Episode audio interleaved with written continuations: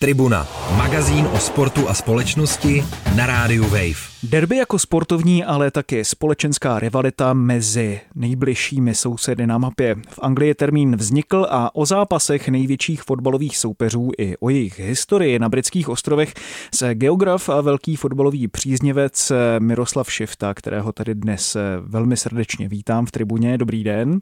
Dobrý den, zdravím všechny posluchače. Rozhodl napsat novou publikaci knihu Víc než jen zápas. Nejenom o ní, ale taky o tom, jak můžeme derby vnímat z geografického nebo společenského politického pohledu, bude řeč v novém díle Tribuny, u kterého vás vítá Martin Vajc eSport.cz. Tribuna. Téma. Téma.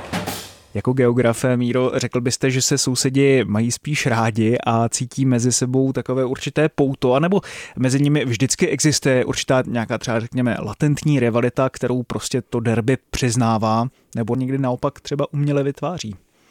No, sousedi se ma- můžou mít rádi nebo nemusí. Většinou se teda, co se týká fotbalu, tak ti sousedé a rivalové v, v rámci těch derby se většinou moc nemusí, ale můžou se mít rádi, možná se k tomu ještě dneska dostaneme kde se mají a kde se nemají rádi, ale co platí podle mě pro všechny ty sousedy, tak je to, že tam ta rivalita mezi nimi je. A ať je čistě sportovní nebo založená na jakýchkoliv různých aspektech sociálních, historických, geografických, což právě pro to derby je hodně zásadní, ta blízkost. I vlastně pro tu knížku možná je dost zásadní hned na začátku tohohle povídání rozlišit, jestli se bavíme o rivalitě anebo o derby, přičemž samozřejmě v derby existuje ta rivalita, ale to derby určuje právě ta geografická blízkost. A samozřejmě, že i mnoho dalších, třeba už trošku naťuknutých aspektů. Hmm.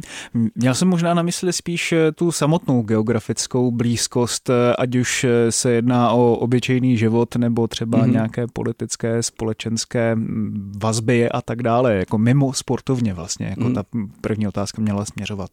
Určitě, tak obecně takhle jako sousedé podle mě platí a to, ať si vezmeme sousedy jako živé osoby nebo třeba i ty sportovní kluby, tak prostě... Nebo státy, že? Nebo státy, jako jakékoliv sousedy, jaké si představíte, tak prostě chtějí být v té své čtvrti, ulici, eh, regionu, městě, na jakékoliv hierarchické úrovni, tak prostě chtějí být ti nejlepší. To je podle mě přirozené. Nebo určitě chtějí být alespoň konkurenceschopní, když se bavíme třeba o nějaké dvojci, kde je to jasný jako David a Goliáš. Hmm. Takže vždycky si chtějí minimálně aspoň jako povyrazit nebo po, vyskočit si, zkusit porazit toho Goliáše. Hmm. A řekl byste, že se právě tohleto pravidlo, o kterém vy tady mluvíte, tak eh, že se v tom sportu odráží, nebo že hm, ho spíš tak sport, eh, řekněme, umocňuje v některých ohledech? O, asi oboje platí. Sport určitě je o rivalitě nebo o konkurenci přirozeně, ve sportu prostě jde o to porazit toho druhého. A zároveň se tahle touha odráží i opačným způsobem. Trošku mě to navedlo, tady ten úvod k tomu, co vás teda přimělo napsat knihu o fotbalových derby v Anglii, i vlastně z čistě pohledu vaší profese, jestli třeba tady něco kolem derby vás vždycky fascinovalo, řekněme, a, a co to bylo konkrétně? No, asi právě ta geografická blízkost. To znamená, že jednak teda miluju fotbal a jednak miluju geografii a když to zkusíte spojit dohromady, tak vám vlastně vyjde to derby. Aspoň z mého pohledu, eh, když jsem o tom přemýšlel, když jsem když jste se mě ptal, jaká touha mě k tomu vedla, tak můžeme ještě mluvit třeba o nějakých jako osobních touhách a pohnutcích. Souvisí to třeba i s covidem, jak, jak vzniknul ten nápad vůbec jako pustit se z geografie najednou třeba do tohohle fotbalového prostředí, ale zkrátka... A jak vás ten covid tady k tomu dotáhl? S rodinou žijeme dlouhodobě v zahraničí, přestěhovali jsme se tam vlastně těsně předtím, než vypuknul covid v létě 2019. Půl roku jsme se tam tak nějak jako zabydlovali a najednou pak přišel covid.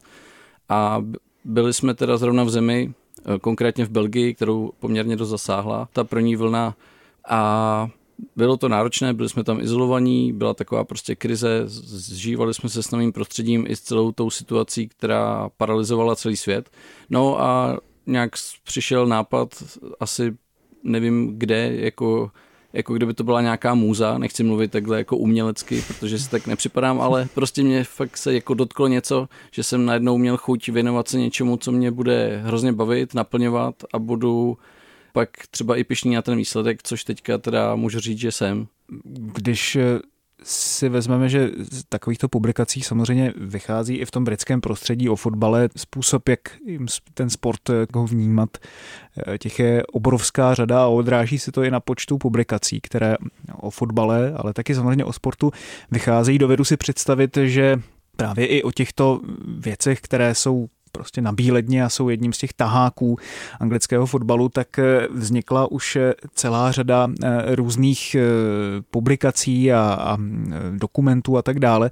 Proč jste si říkal, že třeba tomu tématu můžete dát ještě něco navíc vy osobně, nebo co, co si myslíte, že se vám tam podařilo dát něco nového, co ještě v tom prostoru nezaznělo? To je, to je dobrá otázka. A samozřejmě jsem nad tím takhle taky přemýšlel. Dělal jsem si rozhodně nějakou rešerši a v britském prostředí, ale i v tom českém vlastně v dnešní době vzniká čím dál tím víc, nebo víc a víc textů, nebo nejenom textů, ale podcastů, dokumentů, různých pořadů a tak dále, spoustu různých mediálních výstupů o fotbale jako sportu, ale nejenom o fotbale jako sportu, ale o celospolečenském fenoménu. A rozbírá se fotbal z různých úhlů pohledu máte pravdu, že těch výstupů je možná jak už příliš, nebo že se najde možná něco podobného, ale právě mě napadlo, že všechny tyhle ty střípky, když tak různě čtete, my dva jsme určitě jedni z těch, kteří sosají co nejvíc z těchto těch nastíněných výstupů, tak jsou to vlastně jenom, ne, ne, nechci říct jenom střípky, ale vždycky je to zaměřené, nebo velmi často je to zaměřené na něco konkrétního.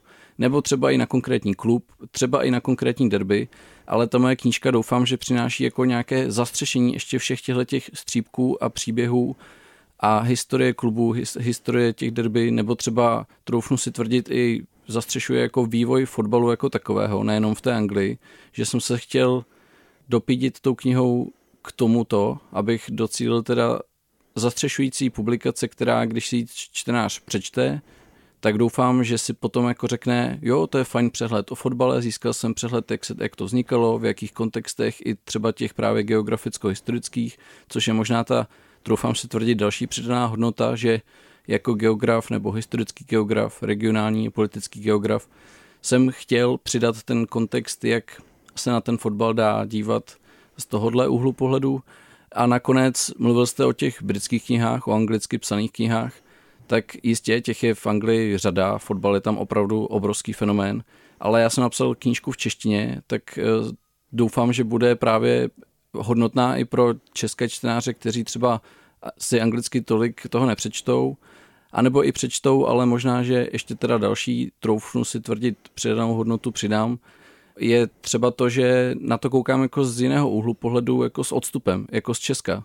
Zatímco když nějaký Brit píše o britském anglickém fotbale, tak si myslím, že vždycky nějaké malinké zabarvení nebo třeba už jenom tou nějakou vlastní zkušeností má ten postoj daný trošku jinak. A já třeba i jakožto nefanoušek vlastně žádného klubu, nejsem, hmm. nejsem příznivec úplně jako bláznivý, že bych o nějakém klubu v Anglii mluvil jako my jsme prohráli, my jsme vyhráli, tak to nemám miluju prostě anglický fotbal jako celek a nemám žádného favorita, tak možná, že i to je trošku uh, zajímavé, že se snažím na, ten, na, na celou tu knihu přistupovat uh, co nejvíc objektivně. Když jste si vlastně všechny ty rešerše dával dohromady a říkal jste, že jste tam asi trošku chtěl dát i něco z toho svého kontextu jako historického politického geografa. Co se právě z tohoto, řekněme, rozměru historického, politického v té knize nejvíc odráží, co vás třeba i při těch rešerších nejvíc zaujalo, překvapilo, o čem vás prostě nejvíc bavilo psát? Asi mě nejvíc bavilo psát o tom vzájemném vztahu jako rozvoje průmyslové revoluce nebo průmyslových měst a toho fotbalu, což prostě jde opravdu ruku v ruce. Člověk si možná neuvědomí, jak moc propojené to zrovna například u té Anglie je, a bavili mě psát... V čem, když se zeptám vlastně? Jako tady no vlastně do těch průmyslových měst přicházelo spousta lidí z jiných oblastí, z periferních nebo z venkovských oblastí, vyloženě za tou, dejme tomu, dělinskou prací v té největší mase. Nemůžeme to úplně takhle paušalizovat, ale je to tak, že prostě největší počet lidí přicházelo uh, za, jako, jako dělníci, No a často právě třeba při těch různých uh, firmách, v těch továrnách začaly zakládat nějaké zájmové spolky a nejčastěji to byl právě třeba fotbal. Jenom zkrátka proto, aby ti dělníci v tom volném čase jako moc nezvlčeli, nehodovali třeba moc jako alkoholu, což samozřejmě s těmi promyslovými městy taky úzce souvisí. A teď jsem si zase vytvořil takový oslý můstek, což vlastně definuje možná jako mě celého, že možná často skáču od, od jednoho k druhému a možná to poznáte pak i v té knížce, ale doufám, že to není na škodu. Ale co jsem chtěl říct, je, že eh, třeba ten fotbal hodně úzce souvisí právě třeba i s tím alkoholismem a s jinými problémy. Že uh, některé týmy vznikaly vlastně jako uh, zbraň proti tomu, aby mladí muži se věnovali alkoholu. Opravdu jako měli odtáhnout třeba od tohohle problému uh, mladé muže k fotbalu tak to, byl taky jedna, to byla taky jedna z těch motivací vlastně zakládání fotbalových klubů. Hmm levicoví političtí filozofové každopádně fotbal úplně nemuseli, protože eh, společně s náboženstvím ho, řekněme, označovali za nějaké opium té dělnické třídy. V tomto směru si myslíte, že měl taky vlastně fotbal tento rozměr, že otupoval určité vášně, nebo naopak třeba tím, že to byl zájmový spolek, eh, který združoval obrovské množství lidí, třeba i z té firmy, tak naopak eh, fungoval jako určitý tmel toho, řekněme, dělnického eh, hnutí. Řekl bych, že jste to popsal úplně přesně. Dá se říct, že jako team building, že vlastně pak i ty firmy fungovaly lépe. Vlastně i ti průmyslníci, to, ty fotbalové kluby při těch firmách zakládali i z tohoto důvodu, aby právě i stmelili tu vlastní partu těch svých vlastních pracovníků. Dokonce někdy je to taky určitě zdokumentováno mnoha filmy nebo uh, texty, knihami, že třeba když nebylo pořádně na výplaty, tak aspoň jedinou tu radost, kterou ti průmyslníci třeba v, v období určité krize mohli těm svým zaměstnancům dát, tak jim vlastně jako dovolit hrát fotbal.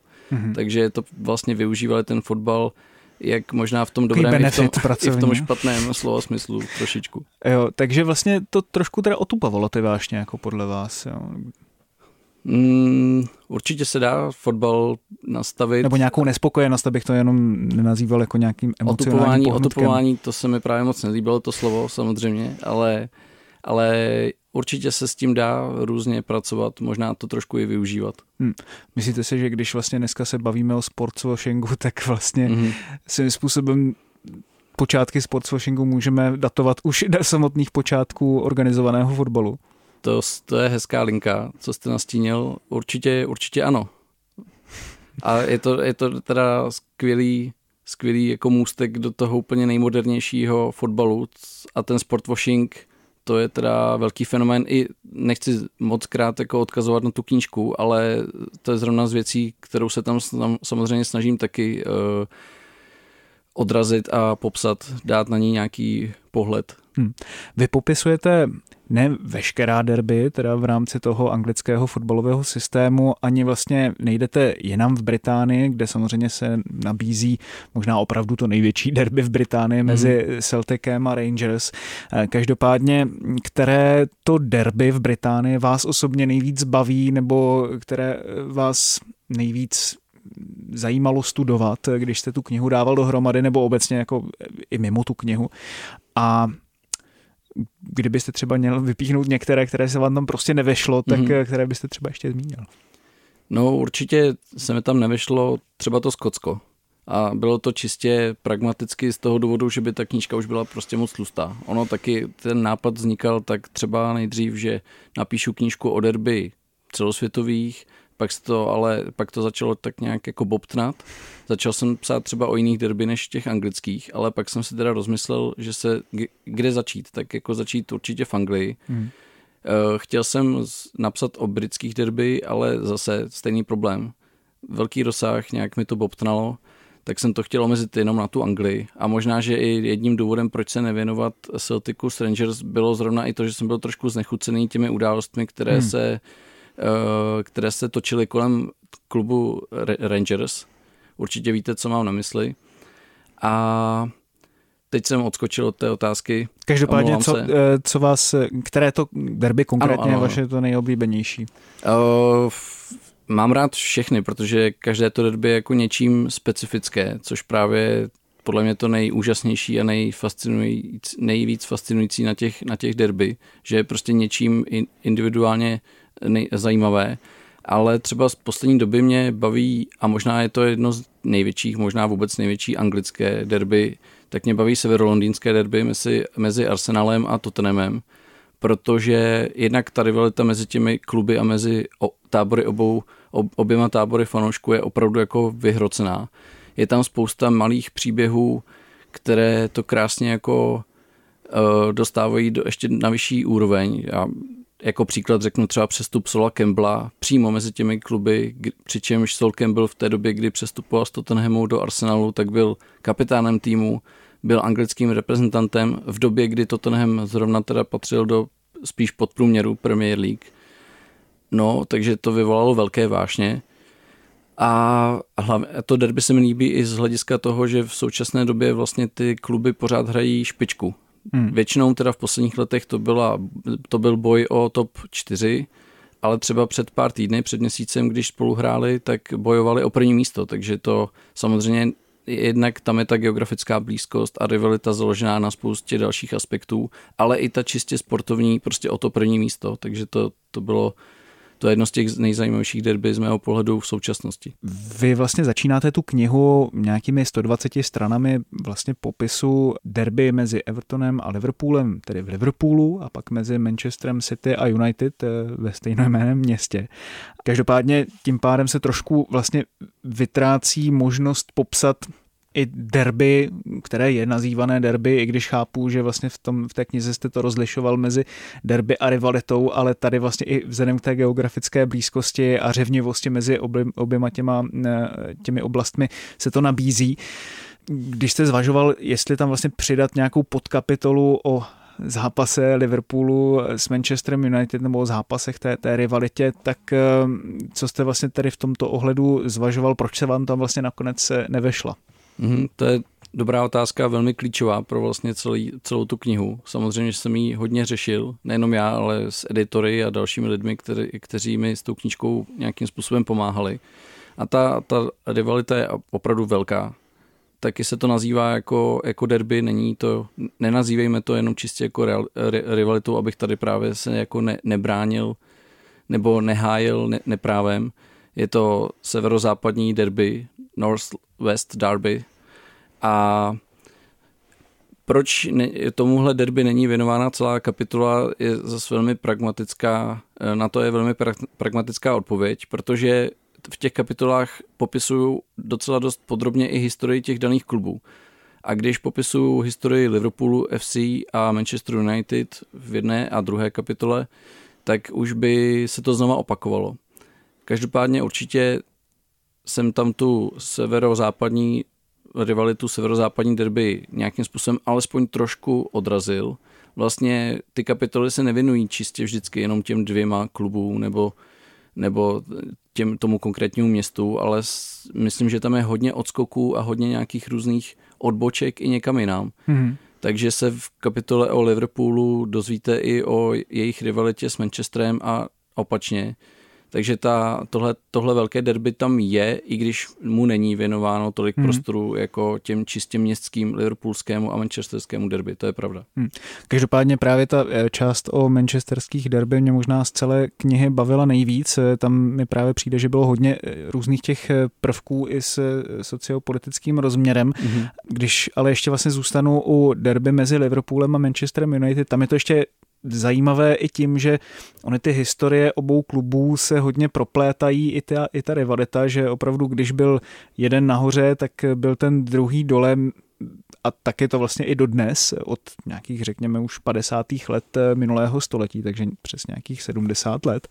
A když teda na to nezbyl prostor v knize, tak možná to pojďme rozebrat tady. Mm-hmm. Řekl byste, že to je vlastně už trošku taková zákonitost, že se nevejdou dva kohouti nebo čtyři kohouti na to jedno obrovské smetiště, nebo naopak, když se vlastně člověk podívá na Manchester City s Liverpoolem, kteří vládnou britskému fotbalu v těch posledních letech, tak to jde ale prostě ty United s Liverpoolem nějak ne. Možná je to tou historií, kterou prostě Manchester City nemá tak zářnou jako právě United.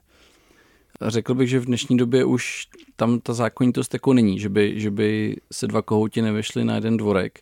V některých regionech a dřív třeba, když ještě ty kluby a fotbal nebyly poháněny jako vyloženě těmi regionálními penězi, když to dáme jenom na tuhle rovinu, čímž chci naznačit, že v jednom regionu třeba nemůže fungovat asi e, dva silné týmy zároveň, protože prostě na to jako nejsou zdroje.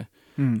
Když to přesuneme trošku někam jinam, že myslím si, že třeba v Ústeckém kraji, bytě Ústí nad Labem krajské město, tak fotbal, dokud bude v Teplicích hrát prim, tak si myslím, že Ústí nad Labem opravdu nemá šanci jako prorazit na fotbalové mapě Česka teda. Tak myslím si, že Ústí nad Labem obecně na té sportovní mapě poměrně dlouho strádá. Teda, to, je, to je pravda, to je pravda, ale zpět, zpět k té Anglii a zpět k Manchesteru a Liverpoolu. Hmm. Tam Možná, že City, i když teda fanoušci United to nebudou poslouchat teď rádi, tak City prostě převzali to žezlo královské nad, nad Manchesterem v posledních mm-hmm. deseti letech určitě. Byť je to třeba vyhoněné, když to řeknu takhle ošklivým slovem, pejorativním, vyhoněné fakt jenom těmi penězi, třeba které jsou trošku špinavé, když už jsme se dneska bavili o, o sportwashingu. Ale když to vezmeme jenom na tu dvojici Liverpool FC a Manchester United, jakožto velmi tradičním klubům, a zmiňoval jste to střídání na trůnu, tak si myslím, že to je taky jenom náhoda, že to není nebo schoda okolností, protože když jsme se bavili před chvilkou třeba o Arsenalu a Tottenhamu, tak ty dlouhodobě můžou být společně na špici, a takže tam podle mě není žádná zákonitost, jako že jeden musí vládnout a druhý je zrovna v útlumu. Jenom je možná zajímavé na téhle dvojici Liverpool a Manchester, že tomu tak opravdu bylo, že eh, Manchester United měl období sucha v úvozovkách dlouhých 26 let, kdy v anglickému nebo i evropskému fotbalu vládnul Liverpool. Potom opačně, že Liverpool byl od, 90, od roku 90 vlastně přesně do roku 2020 bez titulu 30 let, zatímco během té doby Manchester United nevím kolik titulů pozbíral. Takže ta zákonitost tam podle mě úplně neplatí, tak jak jste ji nastěňoval. Hmm. Na druhou stranu si říkám, jestli to možná nesouvisí s takovou tou dlouhodobou dominancí, že ono přece jenom, když si vezmeme nějaký historický determinismus eh, těch procesů, které tam nastupovaly, že tak Matt Busby po té jeho éře bylo mm-hmm. strašně těžké na něj navázat, eh, stejně tak na Shanklyho s Paisleym vlastně v těch 90. letech, eh, tím, že už tam bylo dlouhodobě něco dané a pak se to snažilo vždycky nějakým způsobem zkusit jinak, jak by to šlo stejnými způsoby, ale ono to jako nikdy úplně stejně nešlo, že, že člověk jako nevstoupí dvakrát že, do té stejné řeky, stejně tak teďka mm. vlastně Alex Ferguson Manchester tak dlouho přešlapoval na místě a teď zase zkouší spíš uspět s tou strategií, která není úplně nutně založená na těch fotbalových úspěších a teď dneska už té globální ekonomice už je to každopádně úplně, úplně něco jiného a opravdu spíš asi sou, to souvisí s tím, jak si to ty kluby nastaví sami. No. Když a když mám jít úplně pryč z Anglie, tak eh, když se zaměříme na ta světová derby, tak eh, které byste třeba zmínil, které byste někdy opravdu chtěl navštívit nebo které vás eh, baví? Taky jich je celá řada. Určitě velmi fascinující musí být třeba derby Partizanů s Červenou zvezdou v Bělehradě. Nevím, jestli bych to úplně chtěl naštívit, protože bych se asi trošku bál, že můžu přijít jako k nějaké Světlice úhoně. byste tam asi teda nechtěl pronášet. No, přesně tak. Ale možná tak tohle derby, velmi zajímavé, jak vznikl, oba dva kluby vlastně vznikly až po druhé světové válce a reprezentují vlastně úplně jinou společenskou skupinu, ne, ne třídu, ale skupinu v rámci toho města. Mm-hmm. Partizan vznikal vlastně jako takový armádní klub nebo vojenský klub a Červená zvezda zase jako policení, takže ta rivalita už uh, vlastně ne, není ani potřeba přidávat další slova, je úplně jasná. Mm-hmm. Třeba v Istanbulu musí být skvělá atmosféra na derby, možná teda taky dost ostrá a nebezpečná, ale, ale fantastická. Mezi vlastně to istambulské derby, i když tam je třeba velká trojice klubů hned, tak uh, největší derby panuje mezi Galatasarayem a Fenerbahce a nazývá se jako mezikontinentální derby, protože hmm. Galatasaray leží na, v té evropské části a reprezentuje vlastně i tu trošku vyšší třídu a souvisí třeba i s jako francouzi ovlivněnou tou vyšší tureckou třídou. Ten klub vznikal na začátku 20. století a naopak Fenerbahce takový lidový klub založený jako muslimy, opravdu těmi tureckými, nechci říct obyčejnými, ale zkrátka obyčejnými lidmi, takže reprezentuje tu masu, naopak na té azijské, nebo v té azijské části hmm. za mhm. Bosporem. Řekl byste, že i to české věčné derby mezi eh, Spartou a Sláví má tento politicko-historický rozměr, protože samozřejmě často se o Spartě říká, že je to ten dělnický klub Slávy a zase tím klubem inteligence, taky si, si myslíte, že to třeba platí i dodnes? No tak určitě se ty skupiny promísili. Nedá se říct, že Sparta je jenom dělnický klub a Slávě je jenom klub nějaké vyšší třídy nebo, nebo inteligence, ale ty základy tam takové jsou a ty kluby se tím určitě nebo tu historii určitě jako neodstřihují od, od toho, co v současnosti je. A ta rivalita už je tak dlouholetá a zažila tolik příběhů, že prostě bude existovat dál a bude se dál prohlubovat, to tak vypadá. Říká nakonec dnešní tribuny Miroslav Šifta, politický a historický geograf, O jehož knize Víc než jen zápas, o anglických derby jsme si dnes povídali. Míro, já vám moc krát děkuju za účast dnešní tribuně a mějte se hezky. Já moc děkuji za pozvání, mějte se hezky. Od mikrofonu se loučí Martin Vajc eSport.cz. Mějte se hezky. Tribuna, magazín o sportu a společnosti na rádiu Wave. Přihlas se k odběru podcastu na wave.cz lomeno podcasty a poslouchej Tribunu kdykoliv a kdekoliv. I na Tribuně